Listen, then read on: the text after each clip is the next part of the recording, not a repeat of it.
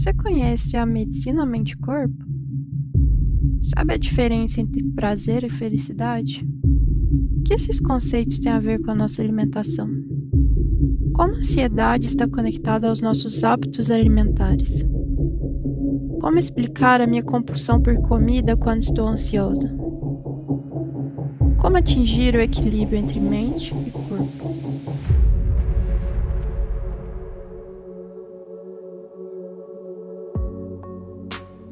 Alimentar-se é um dos hábitos mais essenciais para o ser humano, pois está relacionado à sobrevivência. Nós comemos porque o nosso organismo necessita de nutrientes e de energia para funcionar.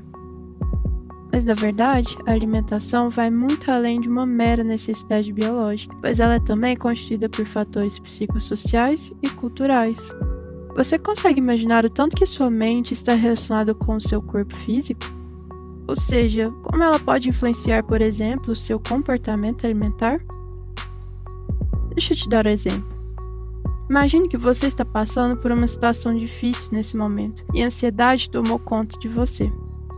Entre opção A, ir até a cozinha e pegar uma barra de chocolate ou um pacote de biscoitos. E opção B, parar por 5 minutos para meditar e realmente lidar com essas emoções que estão dentro de você.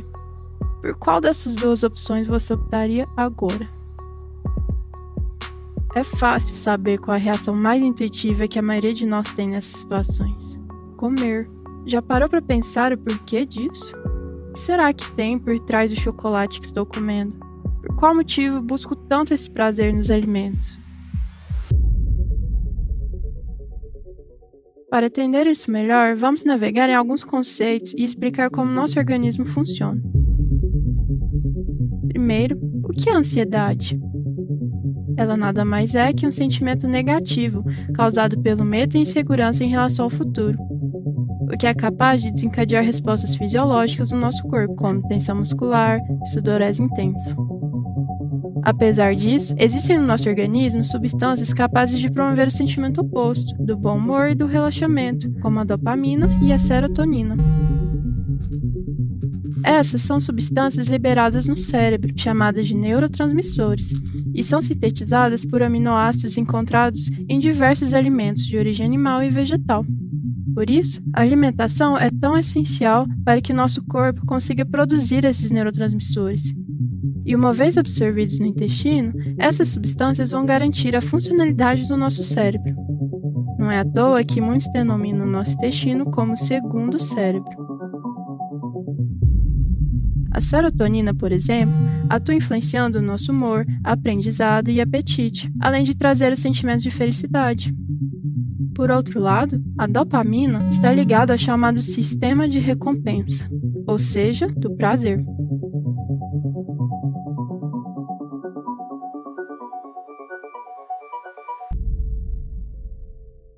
Resgate agora na sua memória algum dia que você acordou muito ansioso, cheio de responsabilidades e trabalhos pendentes para entregar. Você já começa o dia pensando em quando ele vai acabar, não é? E como se já não bastasse, ainda é terça-feira. A sexta-feira à noite vai demorar a chegar. Mas você pensa: poxa, eu já me esforcei tanto, segunda passei o dia inteiro estudando, trabalhando, e hoje eu tô tão ansioso. Você já não está conseguindo mais concentrar. Resolve então dar um pulo ali na cozinha para passar o tempo. E lembra daquela barra de chocolate guardada na sua gaveta. Já sei. Eu vou comer esse chocolate porque eu mereço. E esse chocolate vira uma barra inteira que você passa a comer num piscar de olhos. Por quê? Claro, você merece cada pedacinho a mais que vai comendo. Viu como esse sistema de recompensa foi instalado?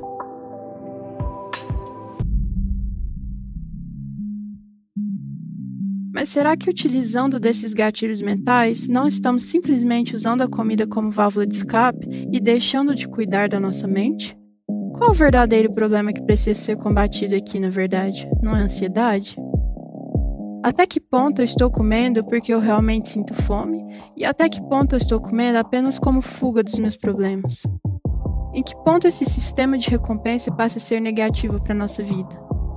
Como buscar o verdadeiro equilíbrio entre mente e corpo? O nosso convidado, Dr. Guilherme Takassi, é médico formado pela Universidade Federal de São Paulo, apresenta pós-graduação em homeostase sistêmica, adequação nutricional e doenças relacionadas à idade. É fundador do Instituto Takassi Falcão em São Paulo, Possui foco em saúde baseada no conceito de medicina mente-corpo e bioperformance, com formações em medicinas orientais e diversas terapias conectadas. Ele tem se dedicado a esse universo da medicina baseada nos pilares mente-corpo e está aqui para nos ajudar a colocar esses conceitos em prática, entendendo as dimensões da alimentação e da ansiedade. Eu sou Ana Laura Stefani e esse é mais um episódio do Medify.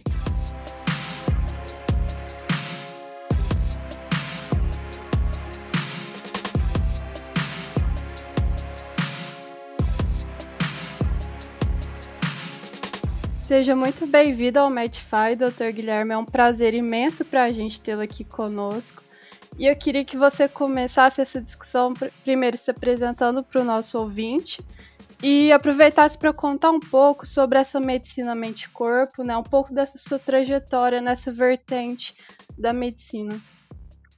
Olá, eu que agradeço, fico extremamente feliz assim, né? Primeiro por, por pelas pessoas começarem a se interessar cada dia mais por essa vertente de, de medicina que olha para a pessoa mais como um todo. E inicialmente eu, eu gostaria de, de comentar um pouco a respeito dessa medicina mente-corpo. E para isso, até falar um pouquinho também da, da minha trajetória até chegar a esse ponto de, de partida. Então, sou, meu nome é Guilherme Takassi, né, sou médico, atualmente responsável pelo Instituto Takassi Falcão, aqui em São Paulo que é exatamente o local onde a gente trabalha com toda essa vertente que nós vamos discutir hoje aqui um pouco. E sou formado na Universidade Federal de São Paulo. Fiz duas residências médicas lá na Universidade Federal de São Paulo, uma em cirurgia geral, outra em cirurgia plástica. Né? Tenho algumas pós-graduações, dentre elas pós-graduação é, voltada para o próprio anti-aging. Morei fora do país, né? passei um tempo em, em Nova York, principalmente na Mount Sinai, lá é, voltado para um olhar mais amplo da, da medicina, e sempre busquei vertentes associadas a esse conceito, que atualmente é o que a gente trabalha de fato lá no, no Instituto da Casa Falcão. Essa medicina mente e corpo é exatamente focada em sim ter um corpo que funciona bem, né, um sistema que funciona bem, mas não só isso, ter uma mente que está totalmente estável. É o que eu, hoje eu falo de uma medicina baseada em pilares. Um, um, pilar é o corpo físico, o outro pilar é a mente. A partir do momento que nós entendemos esses dois pilares, a gente consegue fortalecê-los e, consequentemente, gerar um equilíbrio entre eles. E quando a gente tem um equilíbrio entre o pilar do corpo físico e o pilar da mente, a gente coloca sobre eles o conceito de saúde. E aí é muito legal, porque a partir do momento em que a gente começa a se aprofundar nisso, a gente chega num conceito acima ainda desse conceito de saúde que se equilibra sobre os dois pilares, que é ter uma vida feliz e estável. Né? Então, nesse universo, a gente discute desde coisas como hábitos de vida, alimentação, atividade física, qualidade do sono, como até mesmo itens mais conectados com o universo abstrato da mente, que envolve percepção do eu, envolve meditação, envolve prática do silêncio, tudo isso que é a base que a gente usa para fortalecer o pilar da mente. Então é a partir daí que a gente desenvolve todo esse raciocínio para as pessoas construírem saúde, construírem sim uma vida feliz, uma vida estável, que é algo tão nobre hoje frente a tudo que a gente vive. É, é, aquela coisa de olhar para dentro, né? Olhar para si. Eu acho que tá muito ligado a essa medicina mente-corpo, né? Entender como a nossa mente ela é responsável por controlar diversos mecanismos internos nossos, né? Circulação, digestão, respiração. Acho que é muito disso, né? É, é, é totalmente associado a isso, até porque se a gente pega aqui um, uma das estratégias que é o desenvolvimento pessoal, né? É muito interessante porque muitas vezes as pessoas buscam inúmeros, inúmeras coisas ao longo da vida. Então, eu busco um grande negócio, eu busco uma profissão, eu busco dinheiro, e elas esquecem totalmente do protagonista da vida delas, que são elas mesmas. É, o problema não é o que você busca, o problema não é o dinheiro, não é o negócio, não é a profissão. O problema é como você olha para isso, né? É essa, essa dedicação ao externo. A partir do momento que você entende que o fluxo ele é um pouco diferente, né, que ele acontece do interno, então é você se tornar uma pessoa preparada, você se tornar um grande empreendedor e atingir o, o grande negócio, porque o negócio vai chegar até você. Né? Até o que eu falo muitas vezes sobre, sobre o dinheiro. Né? Muitas vezes as pessoas, principalmente no Brasil, têm um estigma muito grande com o dinheiro. Ah, porque quem ganha dinheiro é só porque está fazendo alguma coisa errada. Não, pelo contrário, se você sofre, sofre, sofre buscando dinheiro, isso é ruim para você, mas a partir do momento em que você encontra o seu eu interior, desenvolve o seu talento, impacta a vida das pessoas, muda a vida das pessoas, as pessoas vão te retribuir de alguma forma. E no modelo de sociedade que a gente vive hoje, essa forma de retribuição é o dinheiro. Então esse dinheiro vem de uma forma muito positiva. Né? E a consequência natural, até mesmo se a gente expande esse pensamento, é o que eu falo do seguinte: às vezes as pessoas falam assim, ah, mas eu quero uma grande esposa, eu preciso de uma grande esposa sobre o relacionamento amoroso, por exemplo. Não, não é sobre você buscar a grande esposa, né? É sobre você se tornar o grande esposo e a esposa vem até você.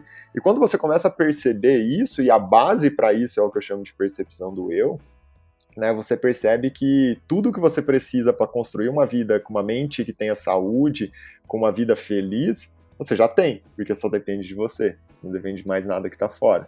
Então, isso é, é, é, uma base de raciocínio bem interessante para até mesmo a gente começar a, a, pensar sobre sim, medicina tem uma conexão direta com isso, porque medicina tem conexão direta com saúde.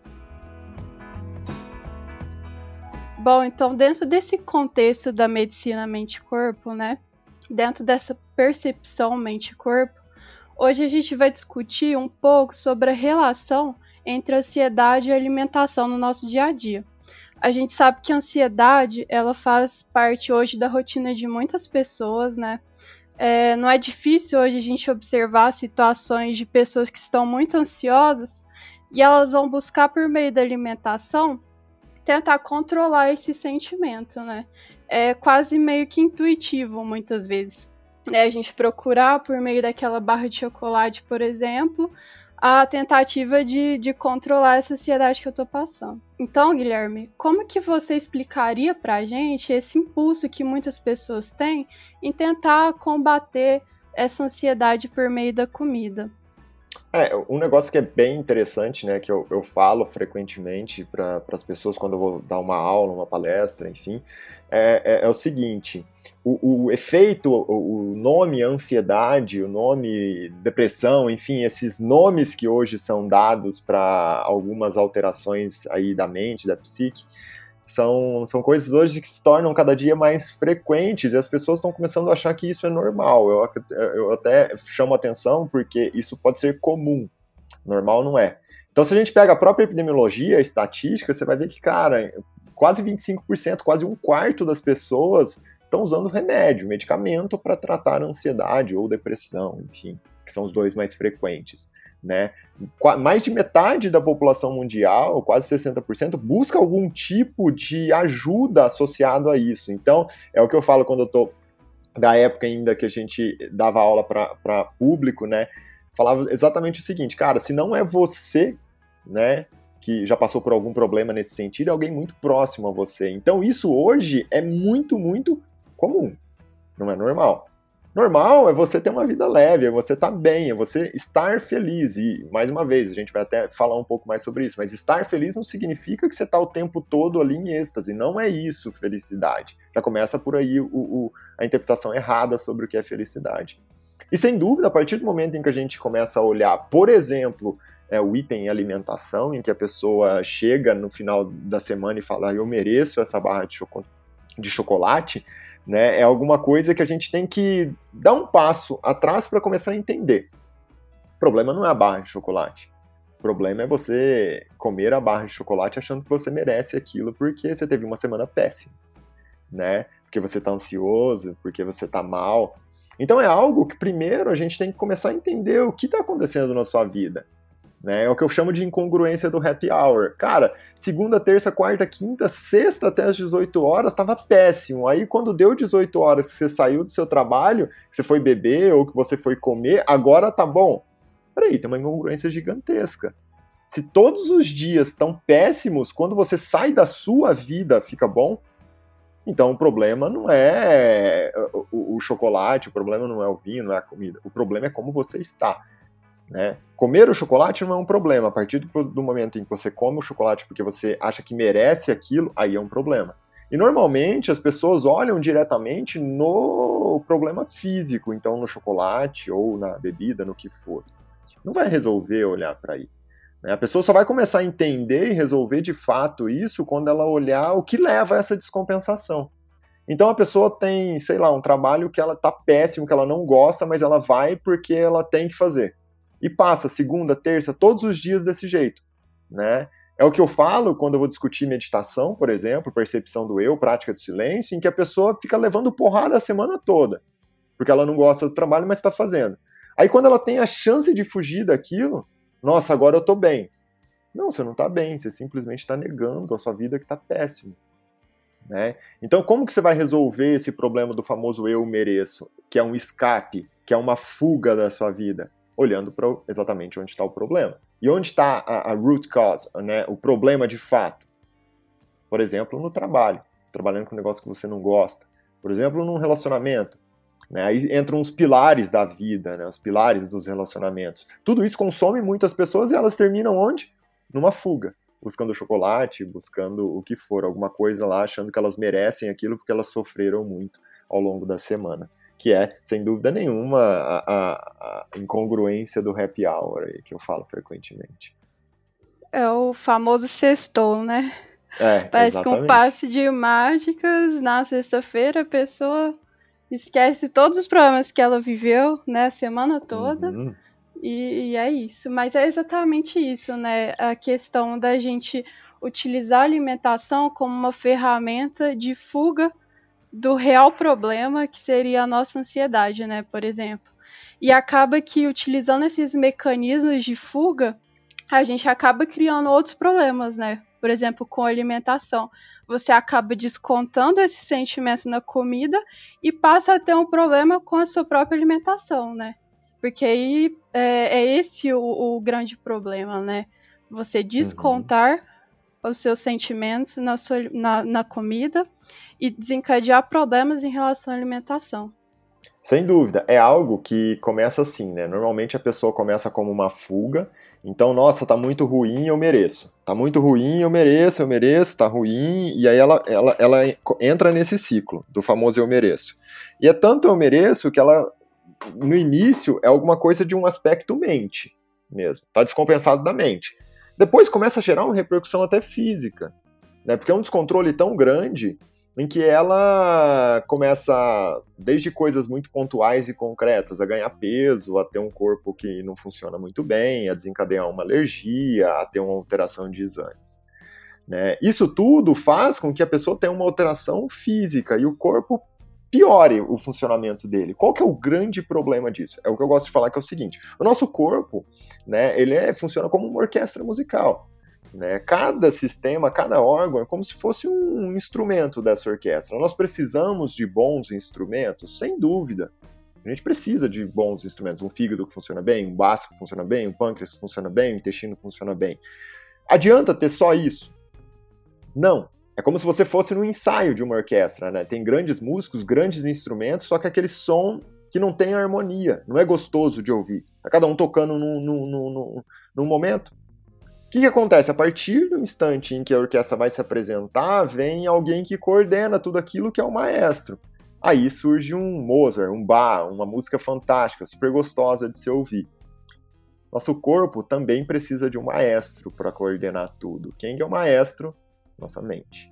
Por isso que eu falo que sempre nós temos que raciocinar em saúde baseado em pilares. Se você simplesmente fica pensando que ah, o seu corpo é um resumo de um conjunto de exames de sangue, de exames de imagem, você está olhando só para instrumentos. Você pode ter os melhores instrumentos do mundo. Se você não tem um maestro que coordena tudo aquilo, se a sua mente não está alinhada, vai ser um problema. E é quando, por exemplo, a comida começa a se transformar num problema na vida das pessoas.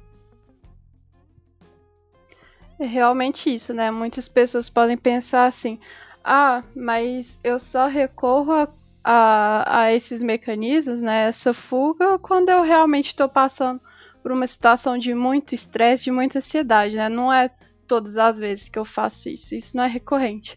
Mas o problema passa a ser quando isso se torna uma constante, né? Quando essa fuga, quando essa fome emocional, vamos dizer assim, passa a ser uma constante.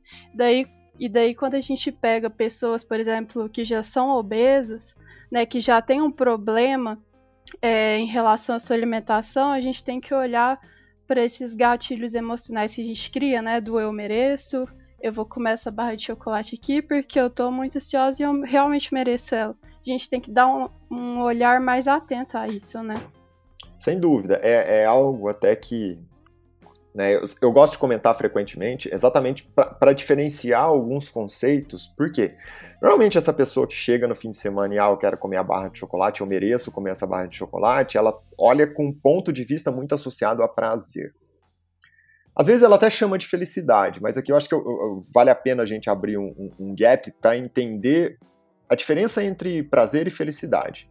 Então vou trazer um pouquinho de um raciocínio em que a gente vai fazer um mix de bioquímica com até mesmo desenvolvimento pessoal, e você vai ver que interessante que é isso. Prazer normalmente está associado àquele chocolate, à barra de chocolate. Eu vou pegar um exemplo extremo para ficar mais fácil de entender, né? Prazer está associado, por exemplo, ao cara que cheira cocaína. Ele acaba de cheirar cocaína, você chega para ele e pergunta: "E aí, quer mais?" Ele vai falar: "Eu quero mais e em dose maior. O chocolate é bem semelhante, quero mais em dose maior. Por que, que acontece isso? Porque quem determina o sentimento de prazer, aquele sentimento de êxtase, nossa, me sinto bem, agora eu mereço isso daqui, é um neurotransmissor, molécula que está lá dentro do seu sistema nervoso central, dentro da sua cabeça, que se chama dopamina. O que, que a dopamina faz? Ela dá esse sentimento, que é um sentimento em pico né? Qual que é o grande problema? Sempre que a dopamina é liberada em doses em pico, em doses altas, ela faz o quê? Gera down regulation. Ela bloqueia alguns receptores. Por isso que se pergunta pro cara, e aí, você quer mais? Ele fala, eu quero mais e em dose maior. Cheira de novo, mais down regulation, down regulation, down regulation, até que gera o quê? Tolerância. Num próximo momento, o próximo passo da tolerância é o quê? O vício. Se a gente olha por outro lado, né, do ponto de vista agora já de felicidade, felicidade é um negócio muito interessante, porque o primeiro item que eu gosto de chamar atenção é que, assim, enquanto o prazer está associado à dopamina, a felicidade está associado à serotonina.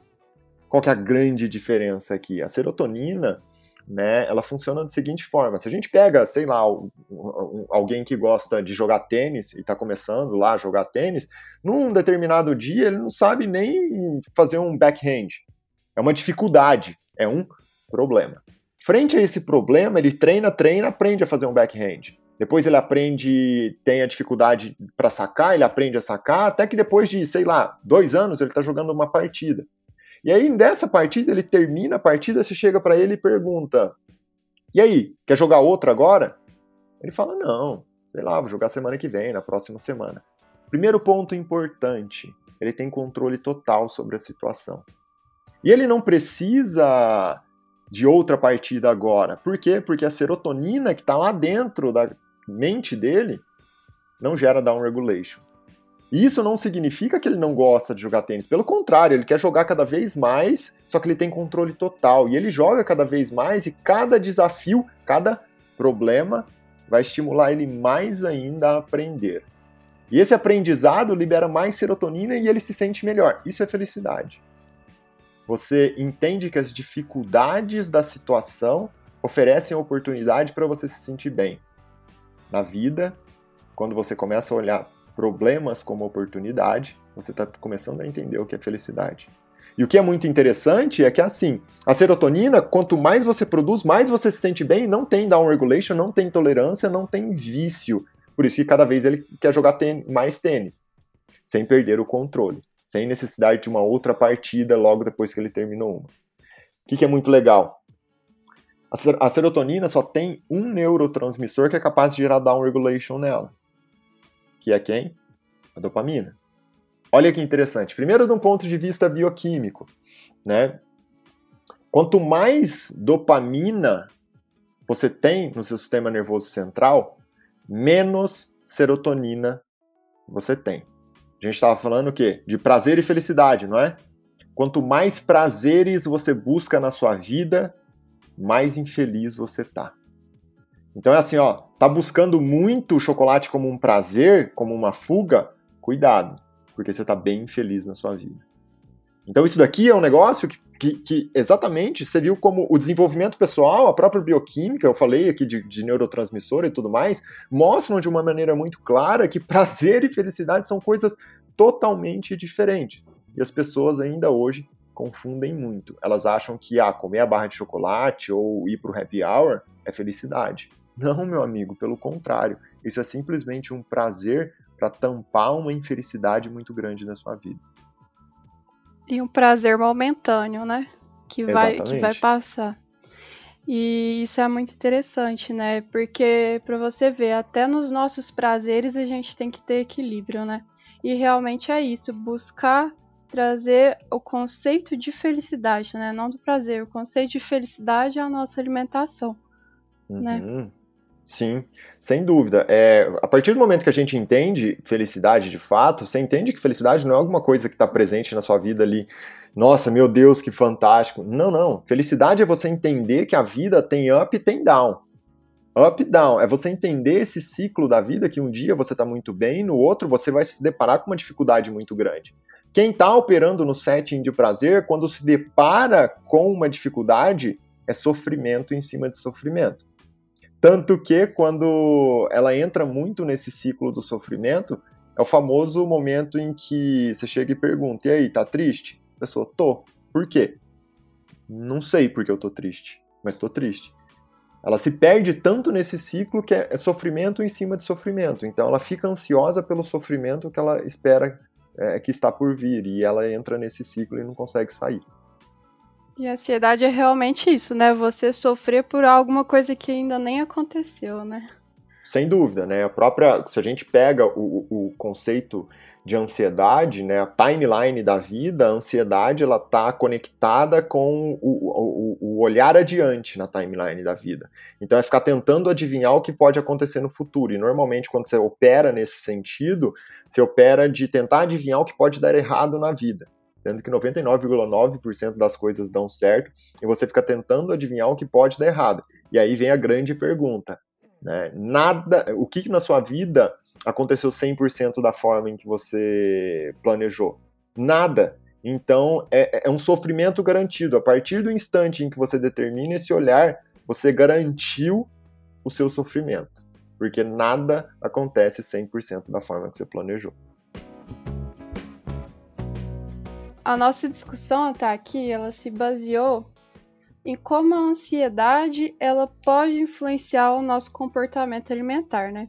Mas agora vamos tentar pensar no sentido oposto, ou seja, a alimentação podendo influenciar a nossa ansiedade. Ou seja, como a escolha de determinados alimentos no nosso dia a dia pode ser determinante para controlar as nossas emoções, né? Ou seja, Guilherme, existem alimentos que eu posso chamar de vilões que potencialmente podem agravar a ansiedade e, ao contrário, existem alimentos que talvez possam me ajudar a controlar essa ansiedade? Sem dúvida, isso é muito legal porque, voltando ao raciocínio sobre aquela história do, do mente e corpo, né? A mente tem uma influência direta sobre o corpo, que era um, o, essa linha de pensamento que nós discutimos até aqui, só que o corpo também tem uma, uma ação direta sobre a mente para gerar esse, esse equilíbrio. É uma mão dupla. Agora, se a gente pensa como o corpo pode influenciar, né, como a alimentação, que é um hábito de vida concreto que está associado ao corpo físico, pode influenciar também a mente. E sim, né, é, ali, existem grupos de alimentos que influenciam de uma maneira negativa, que atrapalham esse funcionamento, e grupos de alimentos que ajudam. Então, vou dar um exemplo simples. Se a gente tem uma alimentação baseada em processados, industrializados, açúcar refinado, é, farinhas processadas, né, todos esses alimentos que têm muito conservantes, corantes, tudo isso que não vem diretamente da natureza, consequentemente o seu corpo ele tem um déficit, ele começa a, a, a operar de uma maneira mais lenta, ele começa a ter um problema de funcionamento. Né? Poderia citar vários, vários é, desses problemas pontuais, mas vou dar um exemplo específico. Se você tem uma alimentação baseada em processados, né, lá no seu intestino você vai lesar toda a mucosa, a parede interna do intestino, que é um lugar onde a gente tem toda uma produção de neurotransmissores que estão conectados diretamente com aquele ciclo que a gente falou de serotonina e dopamina. Um dos lugares do corpo que mais se produz serotonina é no intestino. Quando você tem uma alimentação é, rica em processados, você lesa toda essa região, consequentemente, você produz menos serotonina. E aí você pode ter a maior linha de raciocínio, a linha de raciocínio mais bonita dentro do desenvolvimento pessoal, que você não vai conseguir transformar isso em algo prático e real. Né?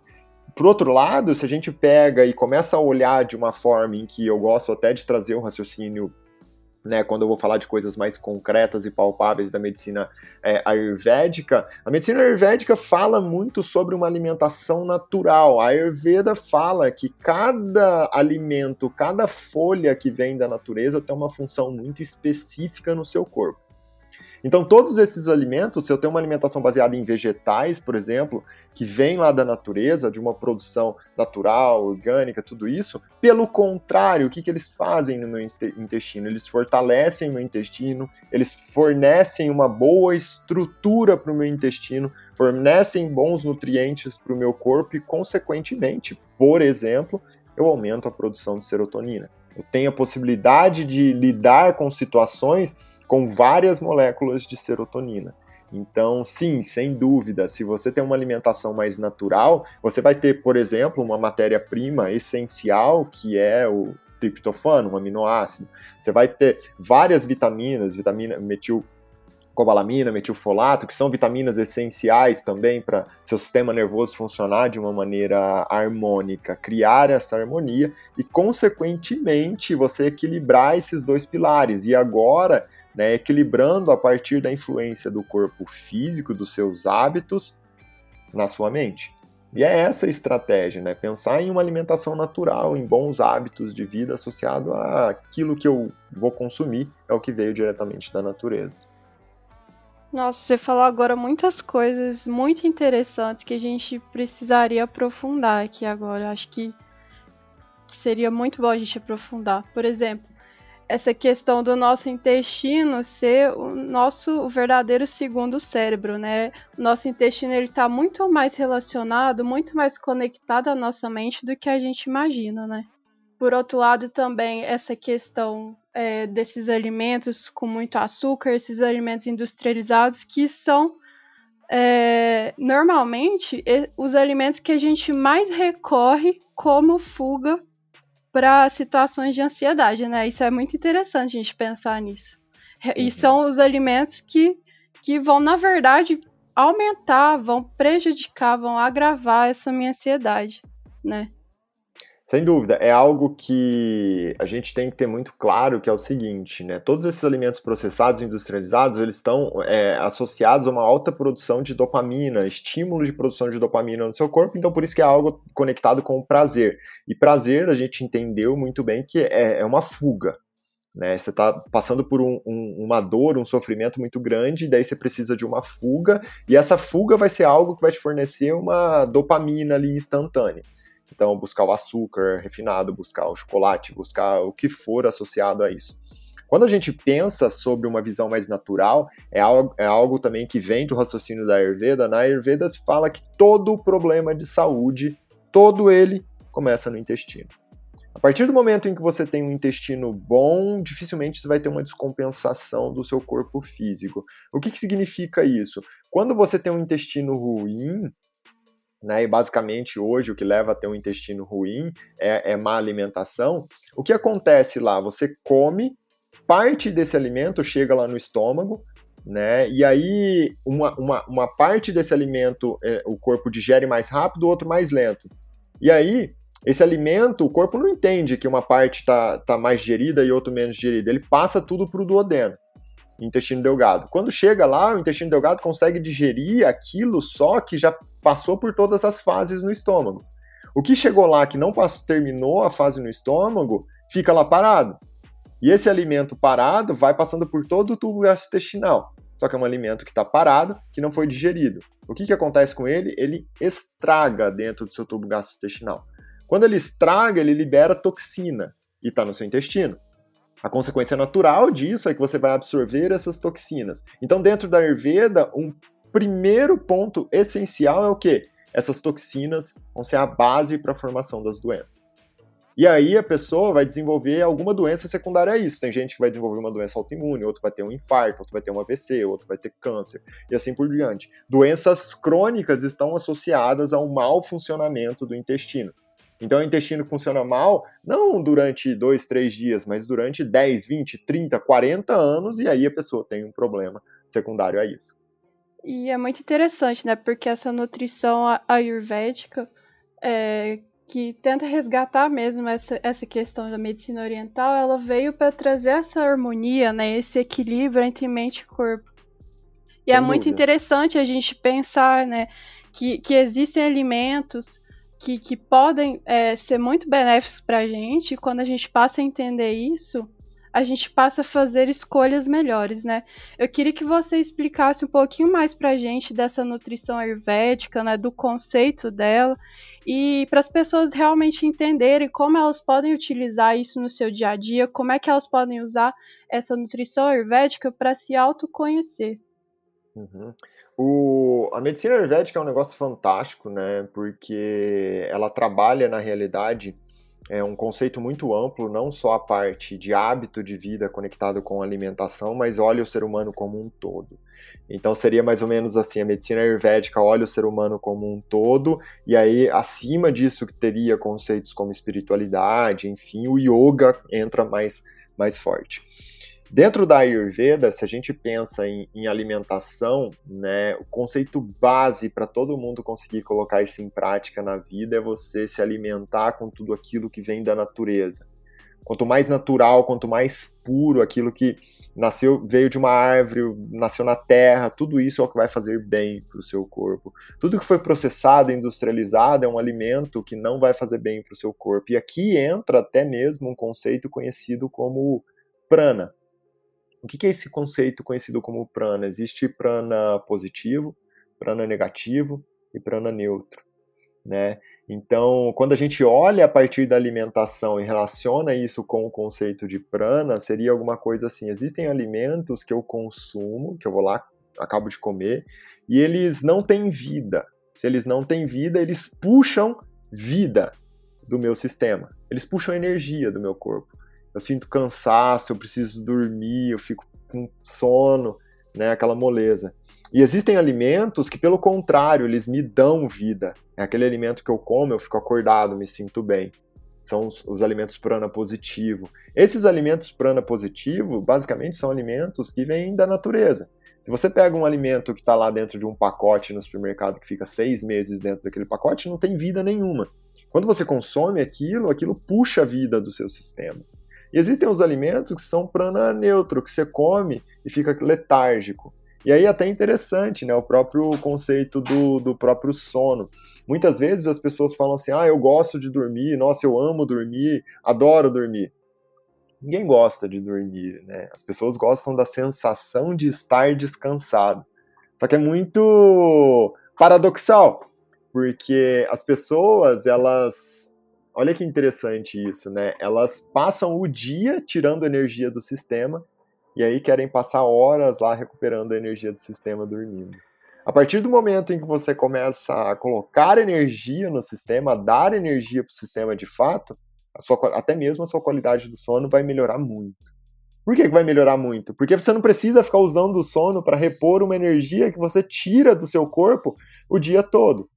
E esse conceito é o conceito de prana que muitas vezes vem da própria medicina ayurvédica. E as pessoas hoje se distanciam cada vez mais. Até mesmo nós médicos, né, se a gente olha ao redor, a medicina tradicional fala muito pouco sobre alimentação. Eu me lembro até quando eu estava na faculdade de medicina, foram pouquíssimas, foram que algumas horas que eu tive durante seis anos de faculdade de medicina para falar sobre alimentação.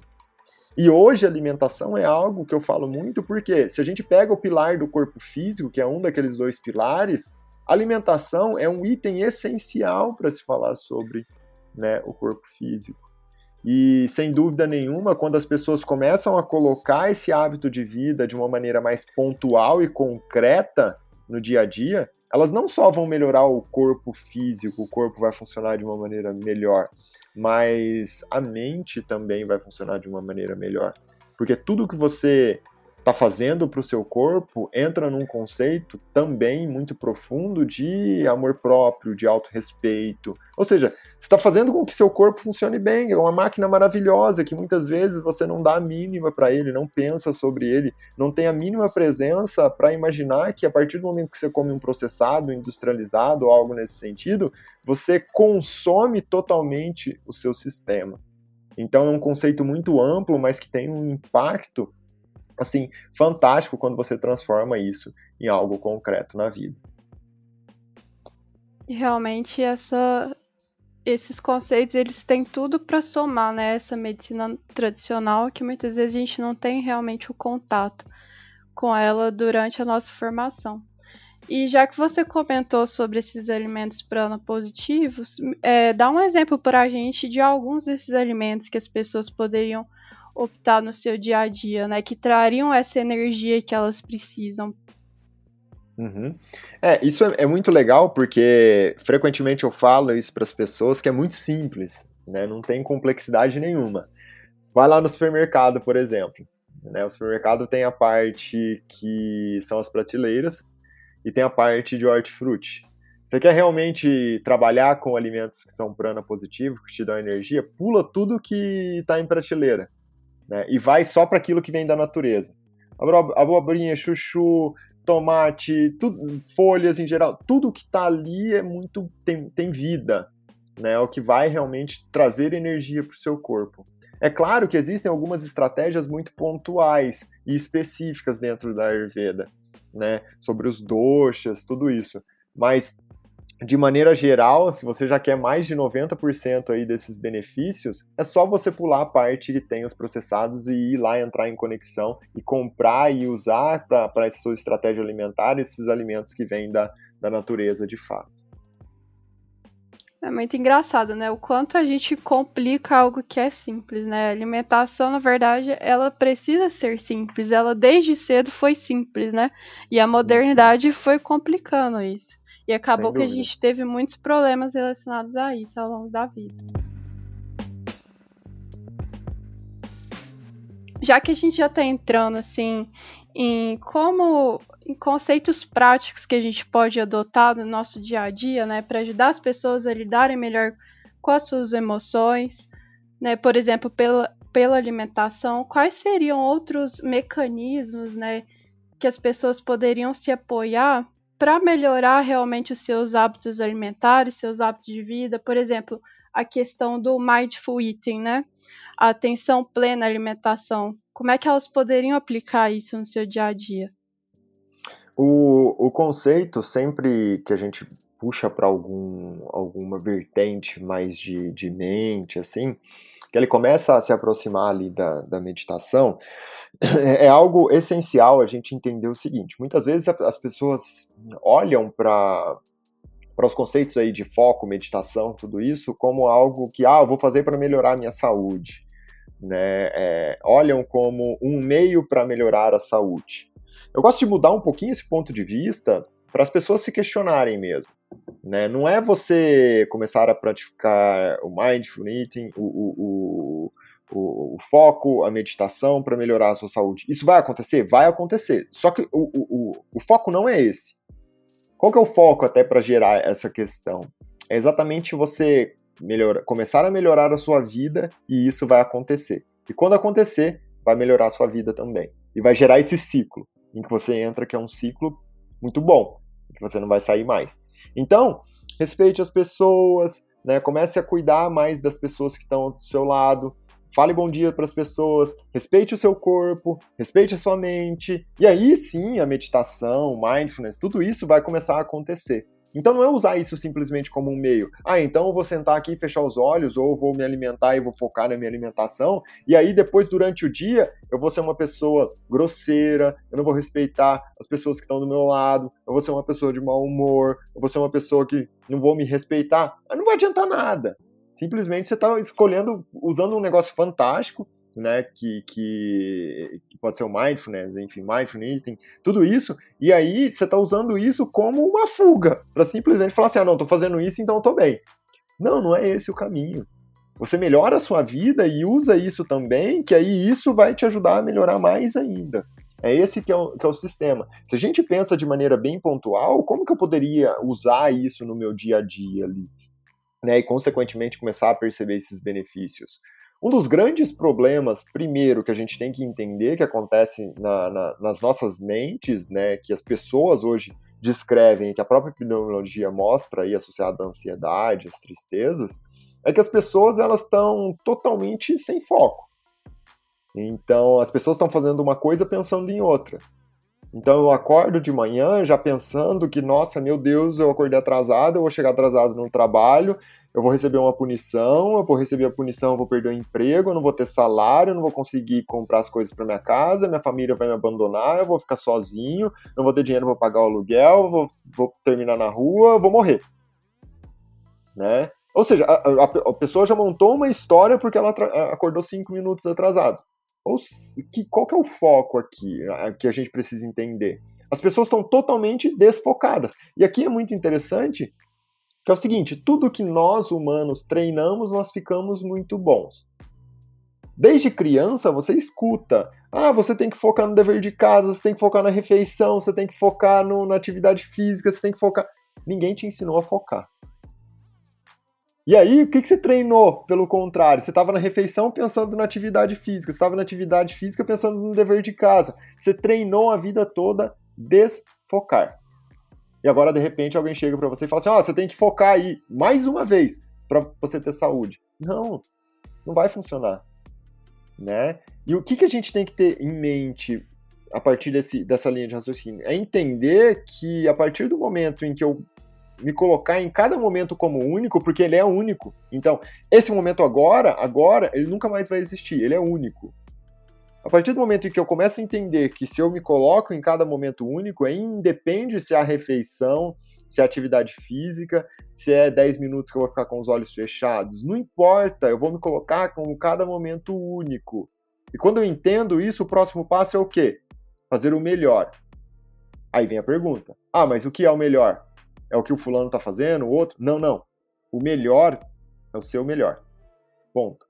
Comparação é um dos pilares do sofrimento. Então, no instante em que você entende que cada momento na sua vida ele é único e que em cada momento você vai fazer o melhor, que é o seu melhor, acabou. Se você está focado na sua refeição, você está focado na sua refeição. Você não está focado no que você vai fazer daqui a duas horas. Se você está focado nessa conversa, você está focado nessa conversa, você não está pensando no que aconteceu ontem ou no que vai acontecer amanhã. E aí isso te dá uma clareza muito grande. E a partir do momento que você tem essa clareza muito grande, em cada momento como único, em que você faz o melhor, que é o seu melhor, você não pensa adiante nem pensa para trás. Se você não pensa adiante e não pensa para trás, você não fica ansioso, porque você não está pensando para frente. Se você não pensa para trás, você não se julga, você não fica triste. Aí, você começa a entender por que, que criar foco, independente se é na refeição, se é na meditação, se é no, numa conversa, se é num jantar, no que for, isso começa a desconstruir as duas, os dois grandes sofrimentos das pessoas hoje, que é o que? Ansiedade e tristeza. Então, aí que o conceito começa a fazer muito sentido e mostra como isso sim agora começa a melhorar a vida das pessoas.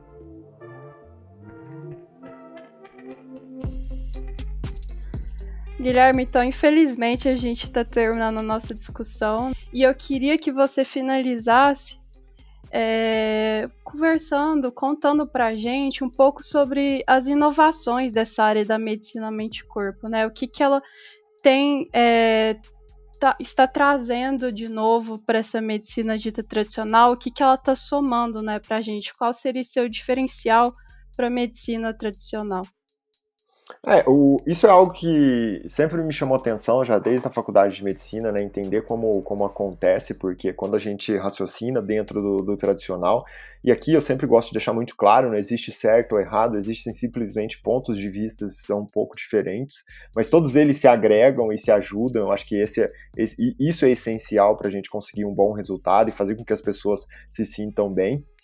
Mas algo que é muito interessante para a gente entender nessa medicina de mente e corpo, nessa união entre esses dois sistemas para se construir de fato o conceito de saúde, de uma vida feliz, que foi o, o, como a gente começou o nosso papo hoje, é entender que nós, seres humanos, né, não somos simplesmente algo baseado em números. Nós não somos matemáticos mesmo eu que já trabalhei com a linha tradicional, já trabalhei com um universo bem mais invasivo da, da, da própria cirurgia. Né? Muitas vezes você percebe que uma pessoa ela precisa muito mais de um olhar nos olhos e uma mão no ombro do que simplesmente você indicar um procedimento cirúrgico ou indicar um determinado medicamento. Né? Todos nós vivemos num ambiente em que nós humanos né, temos dentro até mesmo, como o, o, Paul MacLean descreve sobre o cérebro trino, né, nós temos um sistema que é um sistema de emoções. Apesar de nós humanos termos o neocórtex, que é capaz de muitas vezes inibir as emoções, na realidade quem coordena e determina nosso subconsciente são nossas emoções. Então, eu não vou entrar tanto em detalhe aqui, mas é muito claro que o nosso sistema nervoso, como o próprio nome diz, autônomo, determina tudo isso. Então, muitas vezes, é o, que, o exemplo que eu cito frequentemente: seu coração bate desde o dia em que você nasceu e você não pensa sobre isso. Por quê? Porque é determinado pelo seu sistema nervoso autônomo. Quem está acima do seu sistema nervoso autônomo? O seu sistema límbico, as suas emoções, o seu subconsciente. Então não adianta você ficar ansioso, sentir seu coração acelerando, saindo pela boca, você simplesmente chegar, diminui aí o coração. Ele não vai diminuir. Só que a partir do momento em que você entende que você tem que se colocar em cada momento da sua vida como único, como uma presença máxima de dedicação no seu eu interior, de se tornar uma pessoa cada dia melhor, você começa a diminuir a chance de se deparar com situações que fazem o seu coração acelerar e parece que você vai ter algum problema ali naquele momento. Então, o seu sistema nervoso autônomo, ele começa a deixar de ser tão autônomo assim, porque você não se expõe de uma maneira tão constante como as pessoas que não pensam sobre isso se expõem. E aqui nesse momento, a gente começa a melhorar a qualidade de vida não só de nós, pessoas, mas de todos que estão ao nosso redor. E o, muito, o que é muito legal disso é que tudo começa a se transformar. Então o modelo de sociedade começa a se transformar, os modelos de negócio começam a se transformar, tudo, tudo, tudo se transforma e se transforma de uma forma muito positiva, porque na realidade as pessoas não só vão começar a ter mais saúde, mas como de fato vão começar a ter uma vida mais feliz. E é isso que, que eu venho falando muito sobre essa base dos pilares da mente, do corpo, né, via as minhas mídias sociais, as minhas aulas, as minhas palestras, os podcasts que eu gravo, que são os mais diversos possíveis, né? Então, desde como vocês, alunos de medicina, né, pessoas que falam sobre empreendedorismo, pessoas que falam sobre modelo de negócio, pessoas que falam sobre mercado financeiro. Porque, na realidade, todos esses lugares eles são determinados por quê? Por pessoas. E saúde está amarrada ao quê? Pessoas. Então, todos os lugares precisam desse conceito de saúde. Então é, é, é, essa linha de raciocínio que a gente tem que começar a, a, colocar em prática e entender que a medicina vai muito além de olhar para a doença. Né? Ela tem que começar a mudar esse ponto de vista e olhar para o doente, para a pessoa, não simplesmente para um fato, um nome diferente, em que muitas vezes a gente fica tão focado durante a faculdade. Guilherme, nossa, eu queria agradecer imensamente pela sua participação com a gente hoje.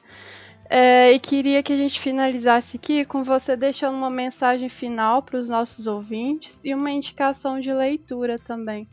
Aproveitando para deixar também as suas redes sociais, né, para os ouvintes poderem acompanhar de perto esse trabalho maravilhoso que você tem feito e realmente te agradecer novamente por essa discussão maravilhosa que a gente teve.